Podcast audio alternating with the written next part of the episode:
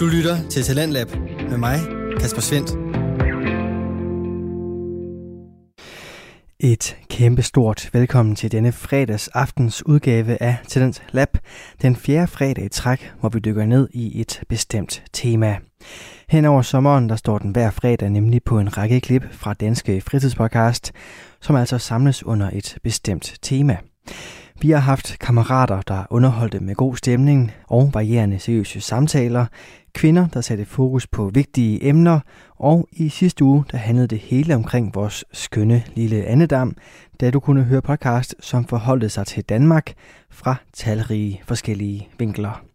I aften der skal vi kaste os ud i snævre snakke, passionerede værter og en lille udfordring til dig, som lytter med. For vi skal nemlig høre klip fra podcast, der dyrker bestemte nischer, såsom musik, videnskab, kryptovaluta og naturen. Vi starter denne udsendelse ikke blot med et klip, men faktisk også med et interview. Jeg var nemlig så heldig at have de to værter fra kunstpodcasten Æstetisk Kontemplation på besøg i studiet tidligere på ugen. Her talte jeg med Kasper Loven Sønderby og Alexander Kirkegaard Holst Hansen omkring det at lave en podcast, der i den grad bliver drevet af en passion for noget ikke alle føler den samme lidenskab for. Det blev også til en snak omkring deres kommende afsnit, men den del får du altså først at høre i næste uge, når du får hele vores samtale samt det omtalte afsnit.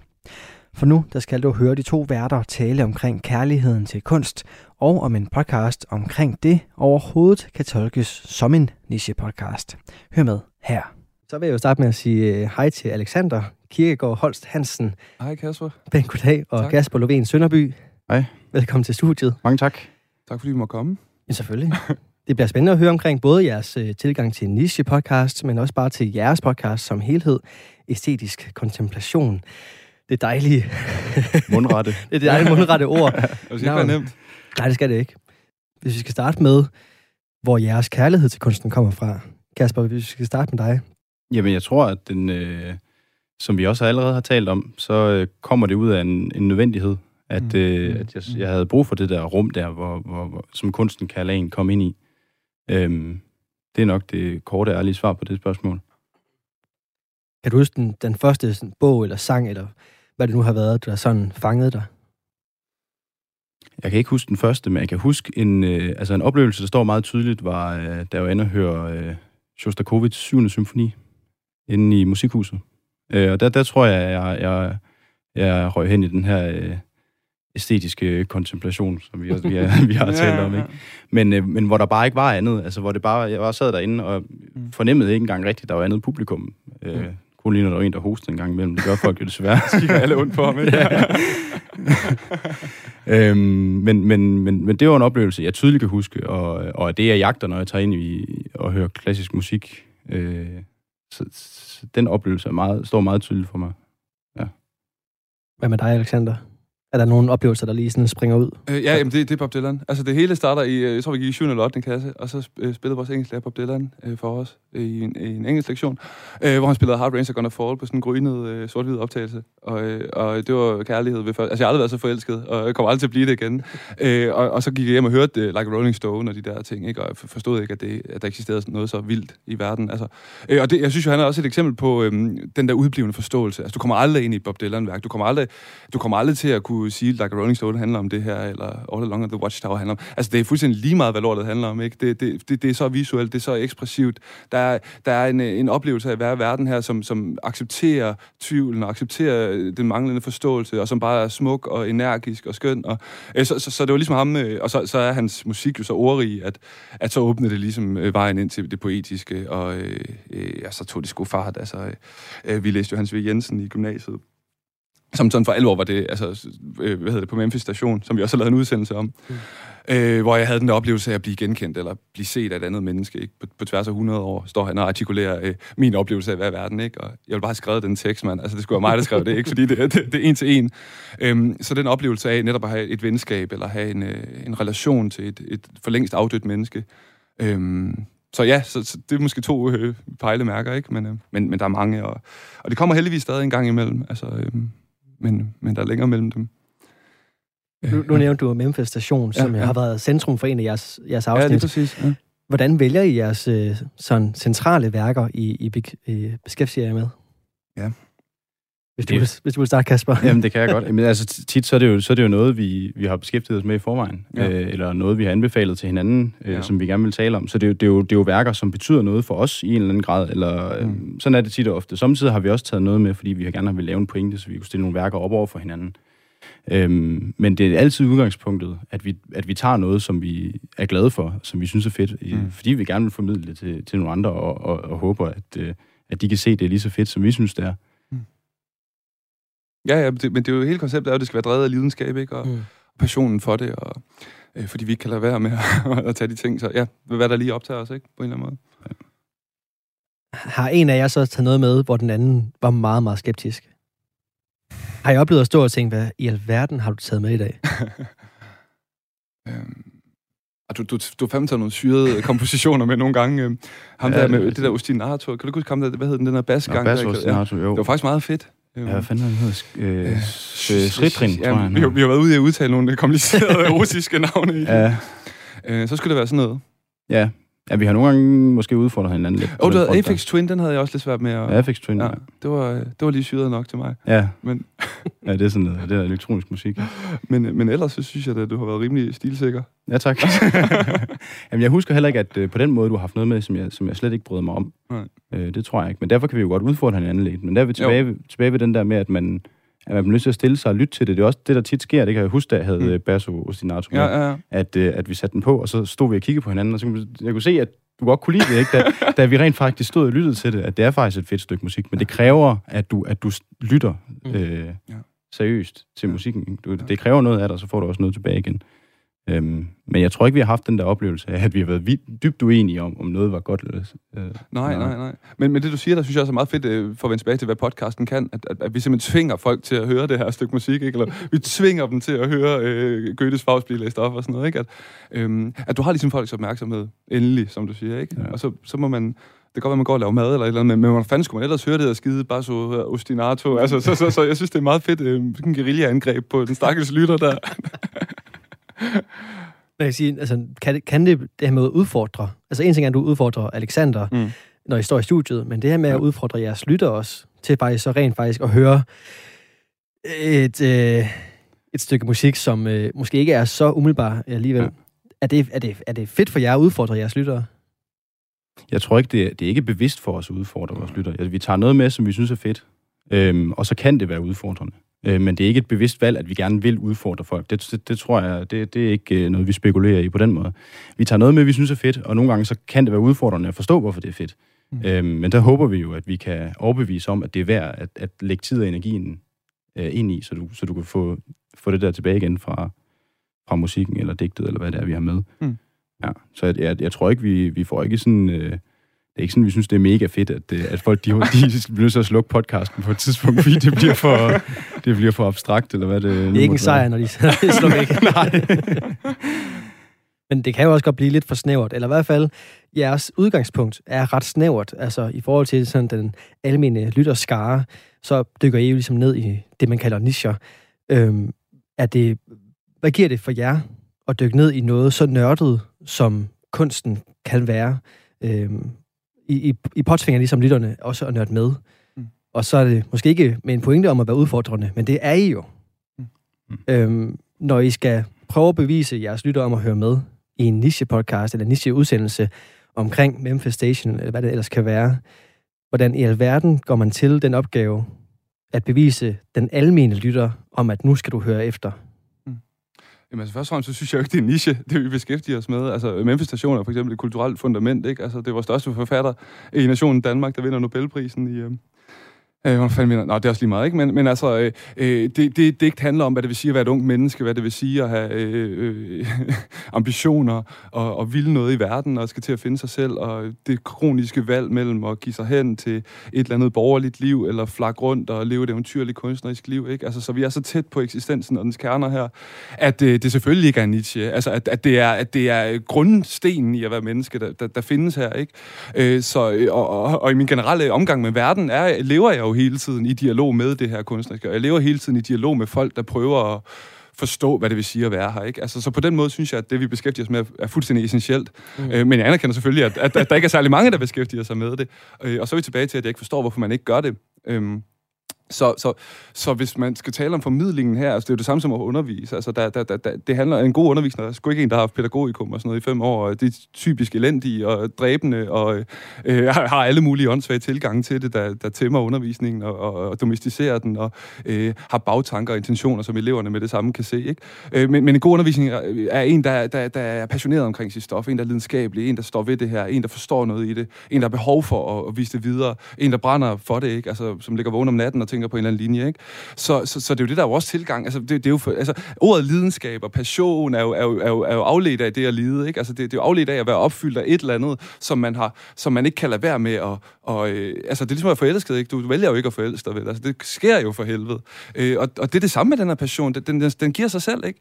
Øh, og, og så har man behov for at komme af med den hele tiden øh, eller artikulere den, sætte ord på den, dele den med nogen, ikke? Vise, verden, vise folk, hvor smuk verden også er. Det, det synes jeg også er en ambition, som vi ikke har talt om, men, men hvor meget skønhed der også findes i den her verden, ikke? som vi også er ved at miste fuldstændig, fordi Bjarke Engels laver vores arkitektur, og, øh, og Olafur Eliasson laver regnbuer og sådan noget. Ikke?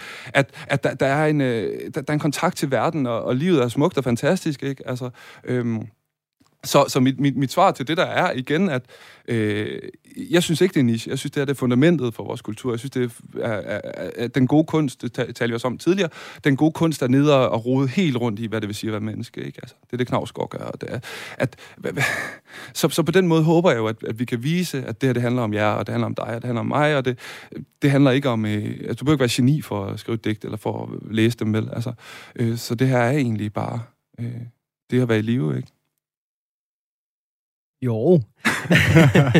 Men hvis det var så essentielt, og hvis det var så, eller hvis det er så øh, umiddelbart, mm. hvorfor er der så ikke flere, der hører det her? Fordi der... det, det er nemmere at lade være. Fordi mennesket er dog og ugideligt.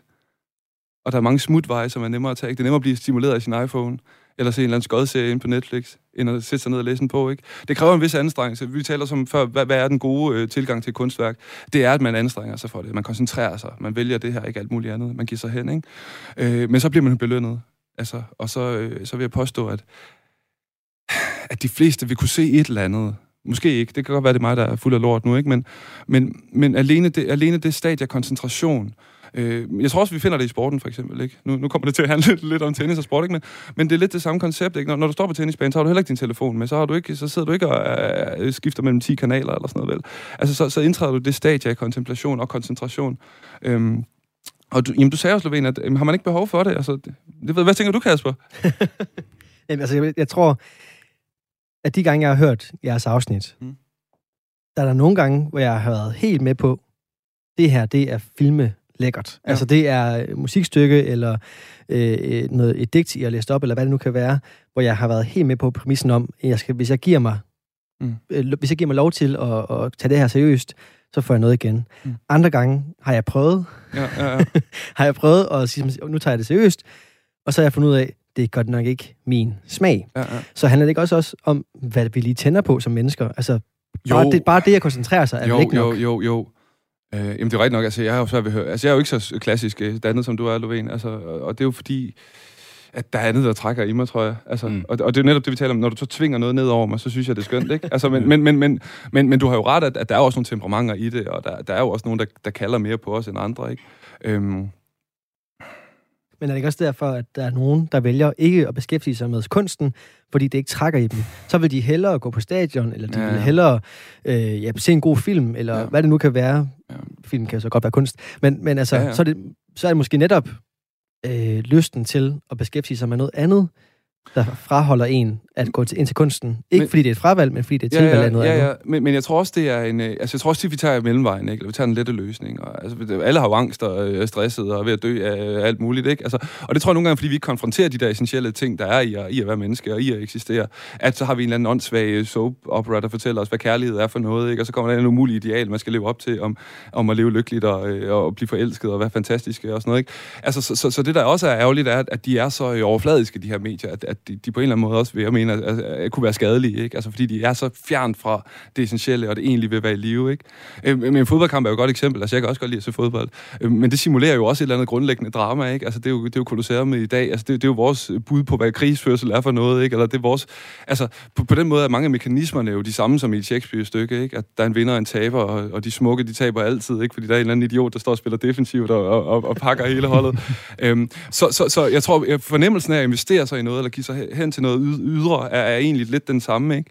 Øhm, men jeg tror så måske på, at der er nogle... Øhm, nogle kvalitative ting, som man kan få med ved at beskæftige sig med den her kunst, der virkelig går dybt, ikke? Eller der virkelig går ned og, og, og skraber i, øh, i overfladen. Man finder også ud af, at de der problemer er ligegyldige. Altså, øh, det skulle lige meget, at, øh, at du ikke kan nå med til en eller anden åndssvag fest eller sådan noget, ikke? fordi du skal dø alligevel. Ikke? Og, og så lad os prøve at beskæftige os med det vilkår og komme overens med det. Øhm, så jeg tror nogle gange, det er svært afholder os fra de her helt grundlæggende menneskelige ting. Men jeg ved det ikke, det er bare mit bud, ikke? Altså, har, har du noget indskyde? altså? Jamen, jeg tror, at øh, i den her snak om niche, der er der også, man kommer også lidt ind til kernen af, øh, hvorfor det er, vi gør det, det er den der opfattelse af, at det er en niche, som vi gerne vil gøre lidt op med. Det er jo også det, mm, du siger, ja, ja. Ikke? at, at øh, vi tror ikke, at det er en niche. Og derfor kan der godt være nogle øh, ting, der, er, der taler mere til folk end andre. Men, men at sige, at man slet ikke kan lide kunst, er lidt ligesom at sige, at man øh, slet ikke kan lide øh, sport. Det er måske bare et spørgsmål, om du ikke har fundet en sportsgren, du godt kan lide, ikke? Fordi der er så meget forskelligt. Så, så jeg, jeg synes, øh, jeg køber ikke den der med, at der er at der er nogen, for hvem det overhovedet ikke øh, har nogen interesse. Øhm, der kan også godt være en forskel på, hvad, hvad man får mest ud af, og hvad der er lettest at gå til. Øh, ligesom der er med mad, altså. Det, nogle gange er det lettere at spise øh, vingummibamser, men, men det er altså også værd at, at gå på fransk restaurant en gang. og Kasper Lovén, når man så har hørt jeres afsnit, om det så er niche eller ej, ja. hvad, hvad skal man gøre som lytter, efter man er færdig med, med en af jeres episoder? Skal du høre den næste? Ja, jeg, jeg skulle sige. Udover at man selvfølgelig skal høre resten af dem. Når man er færdig med at høre hele jeres øh, udsendelsesrække, hvad gør man så? Jamen, så håber, så håber vi, at der er noget, der har sat sig øh, af de ting, vi har talt om. Og man så øh, genbesøger værkerne. Altså, en ting er at høre os tale om den, øh, men en anden ting er at opleve den selv. Ja. Så, så jeg tror, den store, helt store forhåbning er jo, at folk de bliver interesseret i nogle af de ting, vi taler om eller lytter til, øh, og måske prøver at at høre øh, noget Beethoven, hvis ikke de har gjort det før. Mm. Øhm, men, men prøv at give det en chance. Det er nok det, vi, det, vi gerne vil have. Prøv at koncentrere sig, som du siger, Holst. Ikke? Yeah. Øhm, det vil være det optimale. Det er det, vi går efter. Nå, vi skal høre et, vi skal, vi skal høre et klip fra, fra et af jeres afsnit ja. øh, her i, i aften. Mm. Har I snakket om, hvad for et klip det skal være fra? Eller hvad for et afsnit det skal være fra? Ja, vi har talt om, at vi gerne vil have noget fra øh, vores gennemgang af første del af Goethes Faust. Mm. Øh, vi har også, det blev sådan lidt længere, jeg kan ikke huske, hvor mange afsnit det blev. Fire. Fire afsnit. Fire, ja. ja. den første del, vi, vi gennemgår. Det var jo også den, man blev undervist i i den tyske folkeskole. Så mm. vi, vi har taget det essentielle, i hvert fald hvis man spørger tyskerne. Øhm, og dem skal man gerne spørge. Dem skal man gerne spørge, ja, ja. især om den slags. Ja, ja. Øhm, og det, det, det tror jeg, vi begge to husker som en fed oplevelse at gennemgå ja. Goethes Faust. Den er jo øh, bimlende sindssyg nogle gange. Det er ja. virkelig en oplevelse at læse det der, og, og vi grinte meget undervejs. Den er virkelig øh, noget for sig. Øh, og så synes jeg også, det er sådan et af de afsnit, hvor vi virkelig er kommet i dybden. Altså nu sagde jeg det med niche, altså det er jo fucking fire afsnit. Jeg kender en, der har hørt alle fire. Altså, og, men vi kommer virkelig, altså vi læser jo store stykker af den, og diskuterer næsten øh, alle scenerne, i hvert fald de store scener, ikke? Så jeg synes, det er et af de gange, hvor vi sat med har pillet det fra hinanden, eller hvor vi virkelig er, er kommet i dybden med det, ikke? Mm. Og så vil det tage den tid, det så tog. Øh, og det, det, altså, radiomæssigt har det jo sikkert taget alt for lang tid, ikke? Og har været sådan uhensigtsmæssigt, men, men, øh, men jeg føler, vi har gjort det ordentligt, ikke? Ja, det altså, synes jeg også, vi har gjort. Ja. ja. Og jeg synes også, vi har vi, vi, vi gjorde os meget umage med at, ja. øh, at øh, sådan opsummere, og, og så, så, så lytterne hele tiden er med på, hvad ja. der er, der foregår. Fordi der er også nogle gange, der sker mange ting i, øh, i Goethes Faust. Ja. Øhm, men den er også bare skide sjov. Det er noget af det, der altså, overrasker mig rigtig meget, at vi taler om den. Hvor meget vi griner. Altså, den er virkelig morsom. Den er pisse sjov. Øhm, så så det, det, det, det, tror jeg er et afsnit, jeg er meget glad for. Nogle afsnit, jeg er meget glad for. Det er det største, der nogensinde er skrevet, ikke? Altså, ja. ja. Der ligger altså fire afsnit og venter. Hvis du virkelig ikke har nogen sovepæler. Men ellers kan man bare nøjes med at høre et lille klip her. Ja. Friskt mod, hold op med alt det grubleri, og følg mig ud i verden let og fri. Velkommen til Æstetisk Kontemplation. Ja, det var Mephistopheles, det var Mephistopheles. selv, der talte. Med Faust. Ja, den evige student. Ja. som vi skal tale om i dag, Vi stræber. hvor vi sælger vores sjæl til djævlen og går under i sanserus Ja. Vi skal, med læse, Goethe. vi skal læse Goethes Faust. Det skal vi nemlig, fordi Goethe har skrevet et livsværk. Det tog ham næsten 60 år, Ja. som hedder Faust, og som handler om Faust. Dr. Faust, der sælger Mhm. sin sjæl til djævlen. Og Kasper Lovén, det er jo en øh, belastet figur i litteraturhistorien, ham her.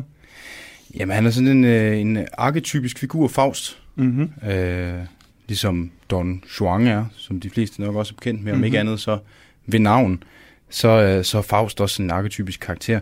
Faust er den her øh, søgende, stræbende, aldrig helt tilfredse Mm. figur. Mm. Mennesket, der vil overskride sig selv, ikke? Jo. Og øhm, han har jo faktisk et virkeligt forlæg. Ja, der har været en, øh, en rigtig Faust engang. Det har der nemlig tilbage i, ja, ifølge noterne til den udgave, vi læser, som er P. Hansens oversættelse af Faust fra 1962. Ja. Øhm, så grunder den i et virkeligt forlæg i øh, Georg Faust, som var en, øh, en universitetsmand, der gik rundt i Tyskland fra øh, 1480 til 1540 og øh, bedrev ukulte videnskaber og sort magi og alkymi og alt sådan noget, man ikke må, øh, for ligesom at komme til bunds i øh, eksistensen og verdens kerne. ja. Og Og- det var ikke helt populært i en katolsk samtid. Nej, man bliver gerne brændt for den slags. Ja, især hvis man er kvinde. Ja, særligt som en kvinde. Ja. Men jeg skulle også mene, at, øh, at øh, den her Dr. Faust, han blev slået ihjel. Gjorde han det? Ja. Nå, fedt. Øh, men, men der er også noget tvivl om præcis, hvem, hvem, hvem det egentlig... Øh, altså, der, der er flere Ja, Faust. forlæg, ikke? Og jeg tror også, her tror jeg egentlig bare, at den, øh, den historiske figur øh, ophører, øh, og så kan vi bare huske på ham nu som den her litterære figur, som du taler om, ikke? Altså arketypen og symbolet ja. på det menneske, der vil overskride sine begrænsninger. Ja. Som har en kæmpe øh, litterær øh, historie, øh, startende med Christopher Marlowe, hans Dr. Faustus, øhm, som er fra, øh, hvornår er den egentlig fra? Kan du huske det? Det kan jeg faktisk ikke. Jo, den er fra øh, 1588. Ja. 1588, som Så, er... så Faust-fortællingen kommer til England, ikke? Ja, præcis. Der Og får den så- litterært udtryk. Ja. Øhm, og så tager det ellers fart derfra, både i tyske sådan folketeatre og øh, billedkunsten, musikken, som vi Musikken. også skal høre senere. Ja. Og selvfølgelig Goethe. Øhm, Ja, for Goethe, han får fat i uh, Marlows version af, af, af, af Faust-fortællingen. ja, det gør han. Og tænker, sådan en skal jeg også lave. Ja. Det vil han gerne. Han går i gang i 14, eller 1707, 1773. Det er de skide tal der. Ja. Hvor Goethe er 24 år gammel, og Stormund romantiker og han skal selvfølgelig skrive et storværk her. Og det bliver til mange forskellige, øh, øh, hvad skal man sige, besøg i, i det her værk ikke for Goethe. Altså han kommer og går simpelthen over de næste 60 år, og adspreder sig med andre øh, projekter, Ja. og vender så tilbage til øh, Faust igen og igen. Ikke? Jo. Og først i 1808 udkommer første del af tragedien. Ja. Her har så været øh, to øh, forlæg, Urfaust og Faust eine Fragment, men i 1808 kommer Faust eine Tragödie øh, erster Teil, altså første del af Faust. Ja. Foreligger her færdig, ikke? Og så først i 1832, samme år som Goethe dør, udkommer posthumt anden del af tragedien. ja. Og det er jo, det er jo en kæmpe, det er jo et kæmpe værk. Ja, det Og er også øh, tysk nationaldrama. Er det rigtigt? Ja. Nej, hvor fedt. Jeg ved, jeg tror ikke, jeg tror ikke vi har et nationaldrama her i Danmark. Ikke hvad jeg ved af. Nej, Men det har de altså Aladdin eller sådan noget, måske sådan noget ølslære lort der. Ja. Øh, men, men i Tyskland, der har de altså Goethes Faust. Øhm, og det er jo et kæmpe, kæmpe værk. Det er et fantastisk I, øh, værk, det vil jeg bare gerne lige sige. Jeg har været øh, flyvende. Altså, øh, Ja, jeg, det er sidret i os for at få lov at sende nu, fordi det er så fedt, øh, det værk her. ja det, er, det, er, det er glimrende. Og det, og, men det er også, det er jo skrevet på, øh, på rim. Ja, ja, lad os bare lige præsentere det, ikke? Altså, det er et dramastykke skrevet på vers. Og øh, alene formen, den er så kompleks, at vi kunne bruge øh, 10 udsendelser på at tale om, hvordan han varierer sin versefod Ja, og ja. skifter mellem jambisk og trokæisk øh, øh, øh, udtryk. Det går vi let og elegant henover. Det gør vi. Den er overvejende jambisk, kan man sige. Men for eksempel, når Faust kommer, og Mephistopheles kommer, så ændrer versefoden sig. Ja. Fra når for eksempel Gretchen kommer, som taler mere sådan plat og øh, øh, jævnt sprog. Ikke? Så han leger virkelig med sit digteriske udtryk. Og Ja. han, har, altså, han, han er en håndværker af Guds nåde, ham her. Ikke? Ja, og det, det, er en, det, det jeg vil sige med det, som du nok også underbygger ret fint med at sige, hvor kompliceret det her, det, det øh, er bare på måden rimelig fungerer på. Ja. Det, det, det kan være en uoverskuelig øh, djævel at kaste over. Ja. Altså, der er, øh, øh, i hvert fald i, i vores version her, er der øh, 12.111 linjer på rim, Ja. som man altså skal igennem, og, og, og, og, og der, er, der, er, øh, der bliver slået nogle ord op undervejs. Ja. Øhm, ja, så, så, så det, den, er, den, er, den, kan, den er ikke øh, altid helt let tilgængelig, Nej, men det er altså et glimrende, glimrende værk. Ja, for, altså for helvede, er det anstrengelserne værd, ikke? Altså, øh, det er både et morsomt værk og et ufatteligt tragisk værk. Altså, det er så lavet og koncentreret, når han rammer de her, især med Gretchen, som vi skal se, det bliver nok ikke i dag, men, men der kan han virkelig øh, ramme en dramatik, som er sjældent set, synes jeg. Ja. Øhm, At vi og- kommer til at tage os lidt tid på det her værk. Ja, det gør vi, fordi vi vil gøre det ordentligt, og vi vil gerne gå i dybden med øh, en af de her helt store klassikere Ja. i verden til øh, litteraturhistorien. Øhm, Vi har så absolut ikke en forventning om at komme igennem det i dag. Nej, det håber jeg ikke, fordi Nej. så er vi tjusket med det. Ja, det må man sige. Og jeg kan også bare starte med at sige, at man kan ikke genfortælle, man kan ikke parafrasere Goethes Faust. Det er simpelthen, som du siger, for komplekst og for Ja. vildt og for fantastisk. Ja. Men vi vil prøve at trække hovedlinjerne Ja. øh, i fortællingen, og øh, måske prøve at rive nogle idéer ud af det, som vi synes er spændende undervejs. Ja. Altså, det er, jo, det er jo glimrende på flere måder. Der er jo for det første bare sådan det poetiske Det, og... det musikalske, det altså det, musikalske, det er så det er smukt, skrevet på. det her værk, og det er fantastisk oversat også her af Per Ja, Hansen. ja, ja, det er det. Og, Og, en, ja. og så er der fortællingen i sig selv, som er også bare en glimrende fortælling. Altså, det er jo bare et fantastisk Det er jo drama, ikke? Ja. Altså en mand, der sælger sin sjæl til djævlen. Du lytter til Radio 4. Om æstetisk kontemplation kan beskrives som en niche-podcast eller ej, det vil jeg ikke være den ultimative dommer over. Men jeg har altså valgt at tage den med her til aften, fordi jeg mener, at passionen bag podcastens tema og den relativt snævre, umiddelbare lytterskare retfærdiggør, at vi kalder det en niche-podcast. Du og de to værter er selvfølgelig velkommen til at tænke videre over de argumenter. Du fik her en bid af min samtale med Alexander Kirkegaard Holst Hansen og Kasper Lovén Sønderby, de to værter på Æstetisk Kontemplation, en fritidspodcast omkring kunstens magiske og helt reelle verden. Og så fik du selvfølgelig også et klip fra podcasten, som du kan finde alle afsnit fra inde på hjemmesiden mixcloud.com. Det blev også til en snak omkring deres kommende afsnit, men den del får du altså først at høre i næste uge, når du får hele vores samtale samt det omtalte afsnit. Mit navn er Kasper Svindt, og jeg er din guide igennem aftenens tema her i Talent Lab, programmet på Radio 4, der præsenterer og udvikler på Danske Fritidspodcast.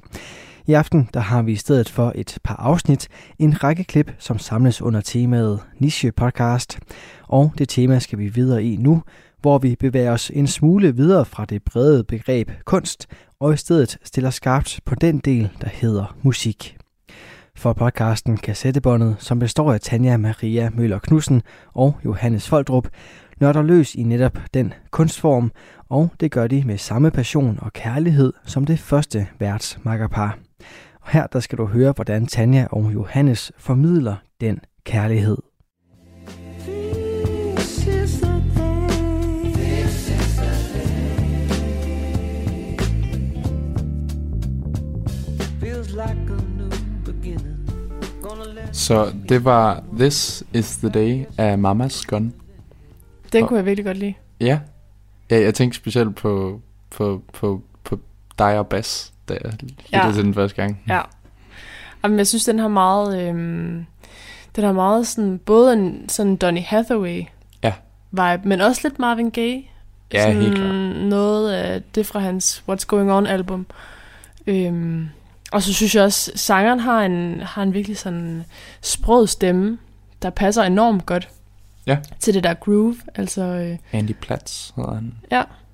Om øh, skuddet, fun til, fact. skuddet til ham, fordi øh, han lyder sgu da rimelig svedig. Ja. Øhm, nej, jeg kunne virkelig godt lide sangen. Mm. Men jeg kan godt, jeg kan godt følge dig i, at hans vokal er sådan lidt Marvin Gaye-agtig.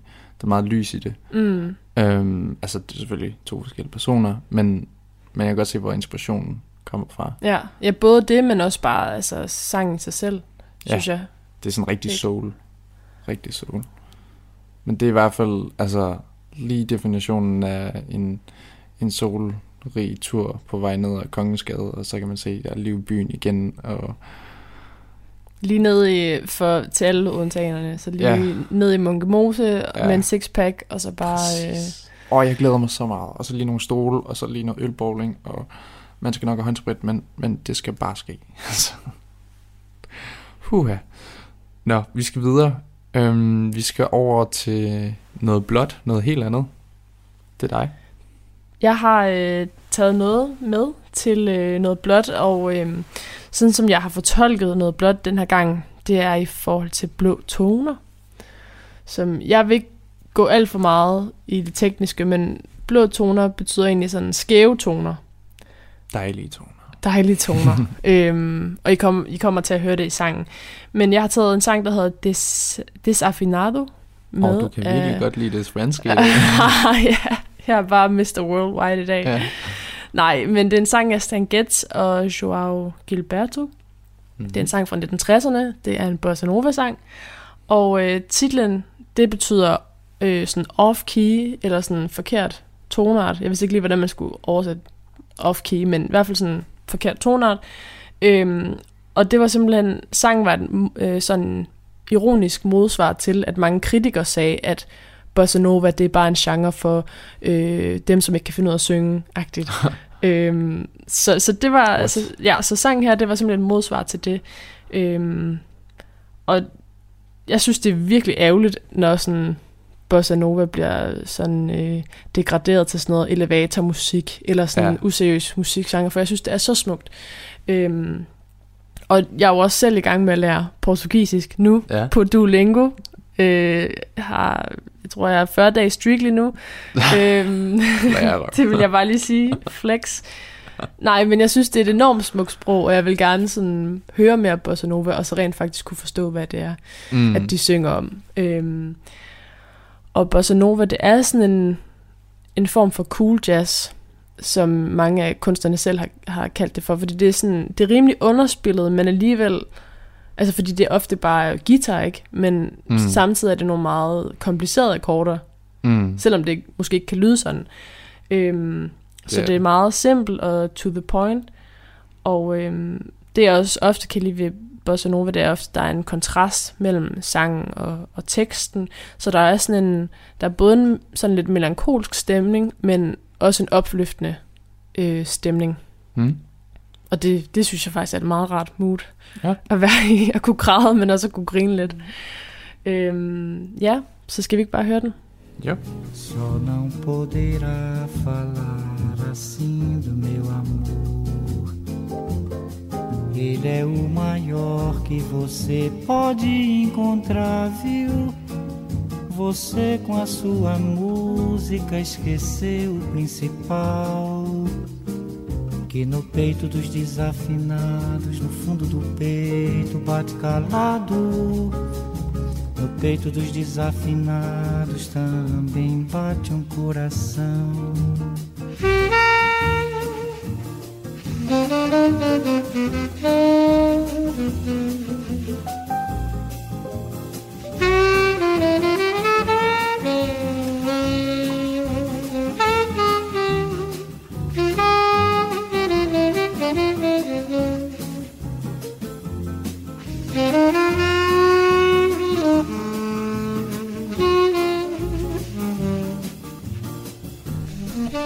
det var Desafinado af Stan Getz og Joao Gilberto. Mm. Meget lækkert. Du lytter til Talentlab med mig, Kasper Svendt. Der kan ikke være meget tvivl om, at Tanja Maria Møller Knudsen og Johannes Foldrup er passioneret for musikken. Du fik her et klip fra deres fritidspodcast Kassettebåndet, og det var aftens andet eksempel på danske podcast, vi har valgt at placere i temaet niche. Du er nemlig skruet ind på endnu en temafredag her på Talent Lab, hvor vi hen over sommeren sætter fokus på en række forskellige dele af det danske podcast Vækslag. I aften der er det podcast, der dykker ned i snævre emner med stor passion og værter, som simpelthen ikke kan lade være med at tale omkring deres store kærlighed. Nu der skal vi fra kunst og musik over til noget, som også kunne beskrives som kunst. I hvert fald når driblinger sidder i skabet, taklinger times perfekt, eller et udspring slår endnu en rekord. Vi skal ind i sportens verden, hvor vi starter blødt og bredt ud, nemlig med en omgang fodboldpodcast. Her der skal du høre Morten Palm Andersen og Søren Kirkegaard Åby, som tilsammen udgør podcasten PL Taktiko. Hen over det seneste års tid, der har de to gennemgået det bedste og værste fra den engelske fodboldliga Premier League. Men der har også været plads til særlige neddyk i en af de emner, som især Søren føler stærkt for. Kampen mod hovedskader og de til tider skræmmende efterfølgere har fyldt et par afsnit fra PL Taktiko, og det er da også en af de episoder, som du får her, hvor de to værter taler med kandidat i psykologi og speciale i hovedskader, Hanna Malla Rytter. Men Søren, vil du egentlig ikke bare fortsætte, fordi du har jo taget et uh, studie med fra 2018, som viser, eller ikke som viser, men i hvert fald har, har undersøgt sammenhængen mellem hjernerystelser og så risikoen for, for demens. Jo, det kan du tro, Morten. Og igen, det underbygger jo bare rigtig meget det, Hanna siger, men det er måske meget rart for lytteren også at få sat nogle tal på. Øh, og det er, som du siger, et studie fra 2018, som bygger på registrerede oplysninger fra næsten 2,8 millioner danskere. Øh, og de tal, øh, de betaler ind til klarsprog, for eksempel 24 procent flere af de personer, der på et tidspunkt i et liv har haft en behandlingskrævende hovedskade, jamen de har senere i livet fået en demensdiagnose sammenlignet med dem, der ikke har slået hovedet. Øh, og også indvidere så er der også en enkelt meget alvorlig hovedskade, for eksempel kraniebrud, det øger risikoen for demens med 35 procent, fortæller det her studie i hvert fald. Øh, en enkelt let hovedskade, for eksempel en hjernerystelse, det øger risikoen med 17 procent. Øh, og så som han også var inde på, jo flere gange man slår hovedet, desto højere er risikoen for demens. De, der har øh, slået hovedet gentagende gange, har op til 183 øh, gange øget risiko for demens, i forhold til dem, der ikke har slået hovedet. Og egentlig i forhold til det, der vil jeg også bare drage dig ind, Hanna, når du hører det her, du har jo hørt de her tal mange gange før, men, men hvad tænker du, når du hører om den her sammenhæng? Altså jeg tænker to ting. Altså, som jeg nævnte øh, for jer, så er jeg også kliniker, så jeg møder faktisk patienter, som har fået en enkelt hulskade, øh, altså en enkelt hjernerystelse, ikke også? Jeg ser mange hjernerystelsespatienter, um, og um, som er bekymret, alvorligt bekymret for, at uh, de nu også er på vej til at udvikle demens. Så, så der prøver jeg at uh, give dem noget ro og slå Øh, og koldt vand i blodet, og fordi uh, ja, selvfølgelig, ja, har du fået en hjernerystelse, så er der nu påvist der en 17% øget sandsynlighed for, at du på et eller andet tidspunkt der om 50 år øh, øh, får en, øh, en demensdiagnose, det er bestemt ikke det samme som at sige, at du øh, udvikler øh, demens, og det er super vigtigt der for folk, øh, der har fået en hjernerystelse, også at øh, passe på sin øh, sindstemning og øh, være i balance øh, med sig selv, øh, fordi øh, øh, når man har fået en hjernerystelse, så handler det både om den fysiske bedring, men det handler også om øh, øh, nogle psykologiske og psykiske faktorer, der faktisk har forsinket den fysiske bedring. Ikke også? Så, så det er også meget vigtigt, at folk ikke går i selvsvinger over at være nu bekymret øh, i forhold til, at de nu så skal udvikle øh, demens senere.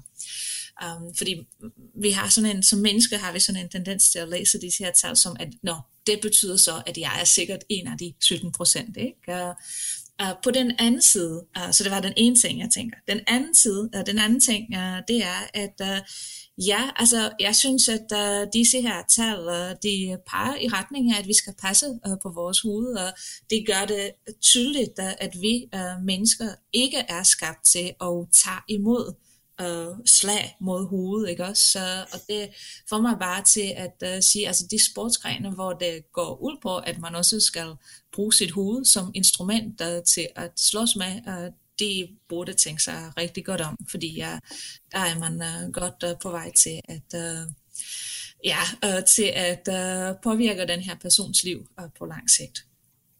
Ja, det tager os fint videre til den næste del, fordi øh, i Storbritannien, der har de også haft det oppe til debat i parlamentet, om der bliver gjort nok inden for sportens verden, for at man øh, både kan undgå hjernerystelser, men også øh, hvordan man behandler dem. Og der har også været diskuteret den her evidens, altså om der er kausalitet mellem hovedskader og følgesygdomme, som for eksempel demens. Og der vil jeg gerne tage en, øh, en, en storbry, eller en øh, engelsk forsker ind, der hedder Dr. Willie Stewart. Han er consultant neuropathologist øh, ved Queen Elizabeth University Hospital i Glasgow, og han har været med til at lave øh, rigtig mange undersøgelser på det her område også, og han udtalte om den her sammenhæng. Nu bliver det lidt længere smør på engelsk, men jeg skal prøve at oversætte bagefter øh, for vores lytter. we take the position that the only thing that connects football to American football, to boxing, to rugby, to wrestling, to other sports where we have seen this pathology is head impact and head injury exposure. Så fortsætter han. There must be something else because people can have exposure to head injury, people can play the sport the same way and don't develop problems. There must be other things contributing to, the, uh, to it, but uh, the one common factor is this head injury. Og det sidste han så rundt af med, det var, to prove it beyond uh, a reasonable doubt uh, as, a, as, a, uh, as opposed to on the balance of probabilities is virtually impossi- an impossibility because the exposure is in the 20s and the outcome is 30 to 40 years later. It is vanishingly diff- difficult to prove beyond a reasonable doubt, but on the balance of probabilities, I think we are there. Så det han egentlig sådan overordnet siger jo, det er jo i retning af, at jamen, der er jo de her hoved, eller slag mod hovedet, der er ens for alle sportsgrenene, og han mener jo, at der er, det kan ikke blive, det vil aldrig nogensinde kunne blive bevist 100% den kausalitet mellem øh, hovedskader og demens, men han mener bare, at bevismaterialet er så overvældende, at det peger i den retning, og bare til det, han er der vil jeg bare høre dig, er du uenig eller enig i de her synspunkter?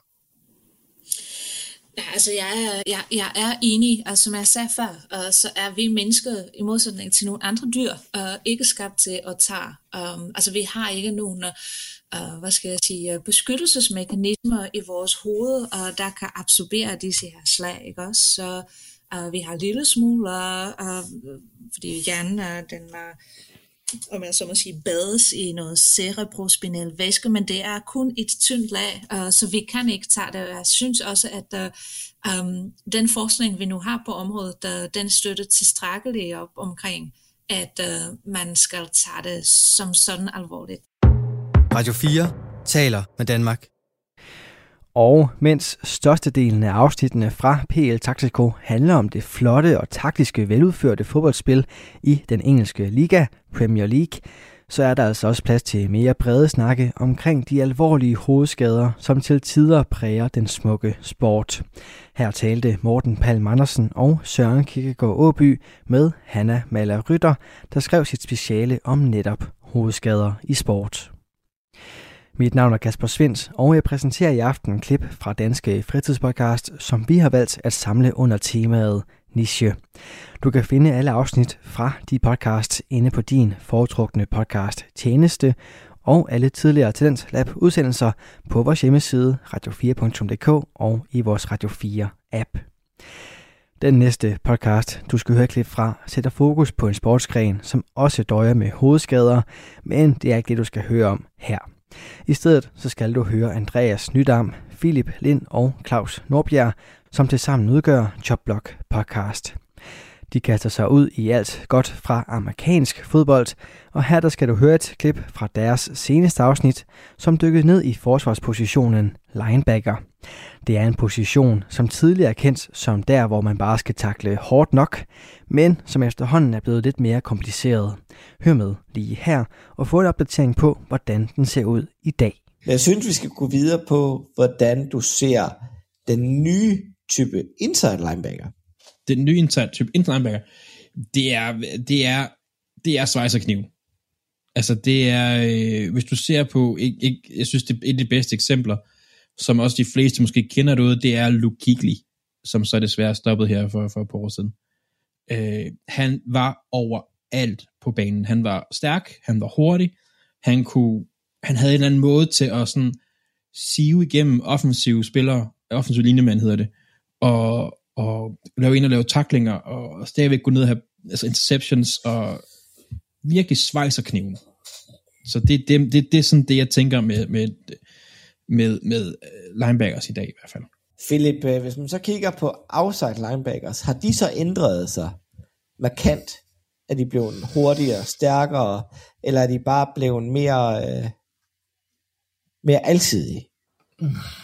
De er blevet hurtigere og stærkere. Altså generelt i NFL, så går det kun en vej. De altid bliver større, stærkere og hurtigere. Øhm, men jeg siger, det er nok dem, der har ændret sig sådan mindst af linebackersne. Det er de outside linebackers. Øh, øh, fordi det er sådan altid, det har i lang periode været det samme, de sådan skulle.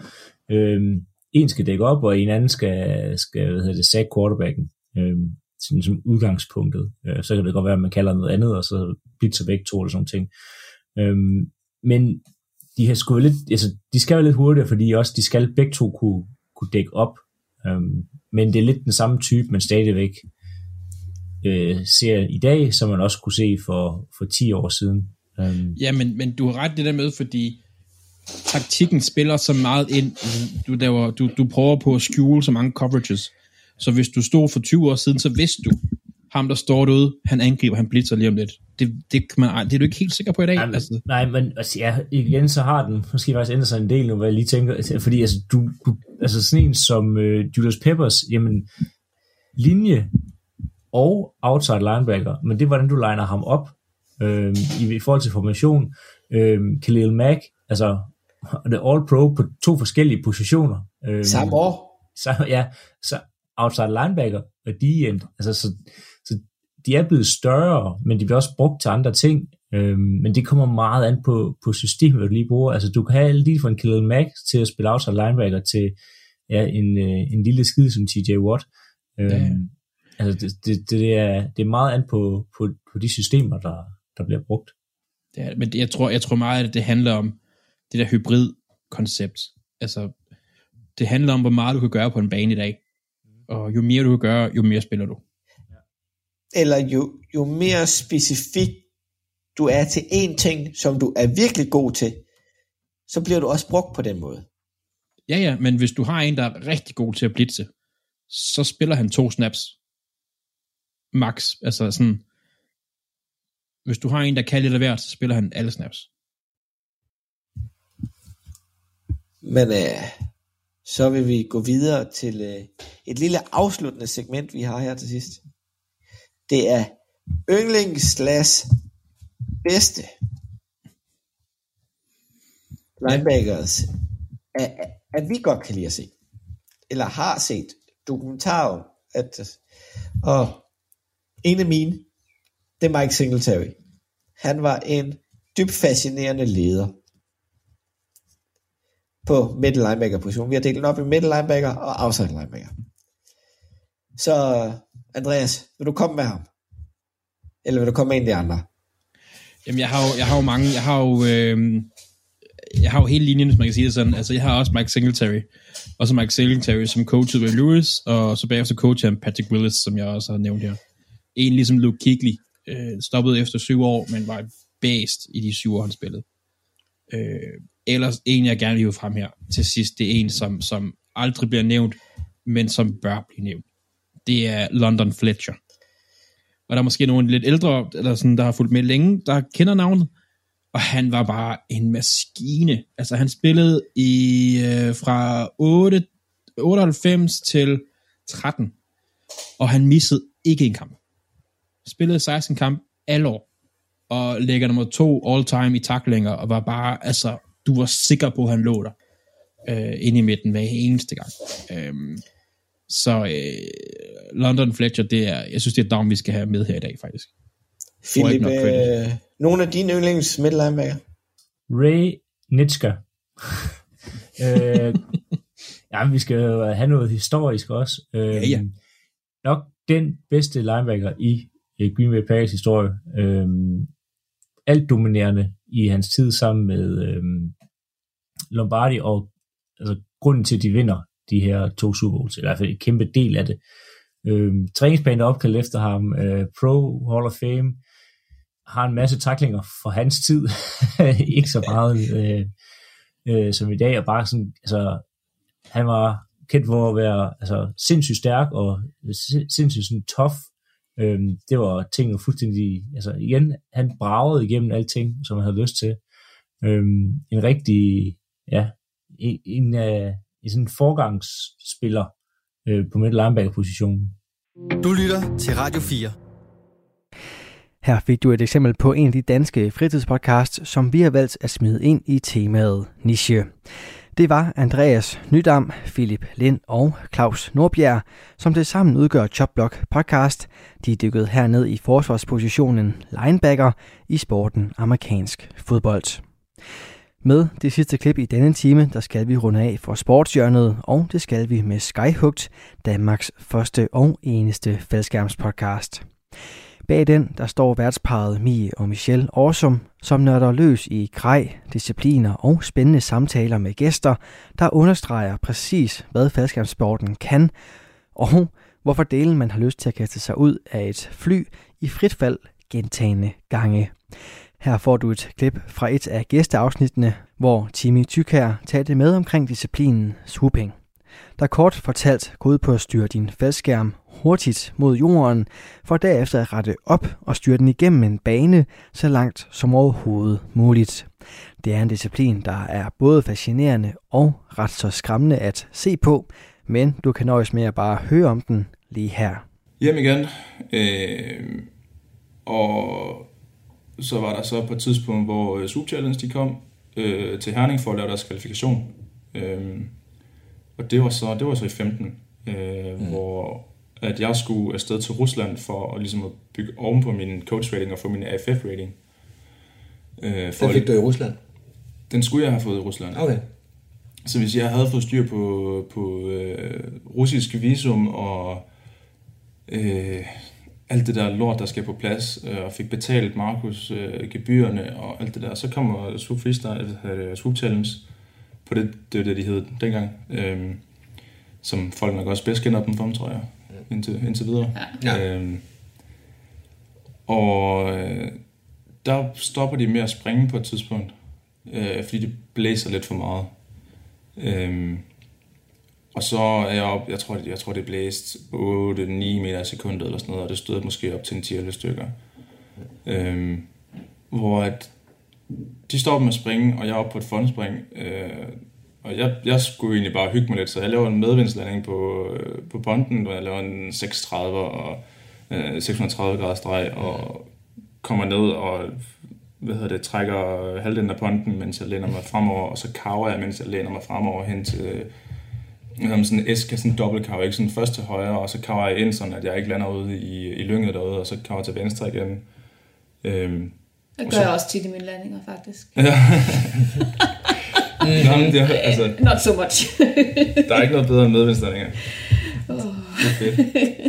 øh, så længe man ikke lander på asfalt og grus og sådan noget, så er det meget sjovt. Ja. Pro-tip lige der. Ja, lige præcis. Øhm, og så kom de der arrangører hen, der var tre, som egentlig havde, der er selvfølgelig uh, George og Michael, som, som, som startede det, og så har de så fået nogle, nogle personer ind, som ligesom kunne hjælpe med at, og ligesom at løfte projektet. Øhm, og det var Shani, og det var Archie, og det var uh, Roger. Uh, Roger og Archie, de er så fra Australien, og Shani, hun er amerikaner.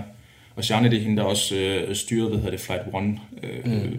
Hvad hedder sådan noget, jeg ved ikke, om det er Booking eller, ja, sådan hele den organisation. Canopy? School der. Ja, lige præcis. Øhm, det, var nogle, det, var nogle, det var nogle gode mennesker, de kom sådan hen, hvad, Ja, fordi det hele delegationen var derovre der i 15, fordi de var ved at...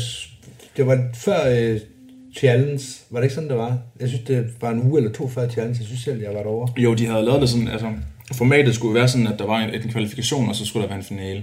Ja. Ja. Hvor et kval det så var jo i Herning. Ja, det var sådan, det var, Så ja. var der en pond, og så øh, kunne man så, øh, jeg ved, de, de havde sikkert øh, et begrænset, øh, hvad hedder sådan noget, tilladelse til at flyve ind i København måske, så Mm. valgte de måske at tage kval over i Herning. Det gav måske mest mening. Ja, for ikke at bruge det miljø, de havde til rådighed. Ja, lige præcis.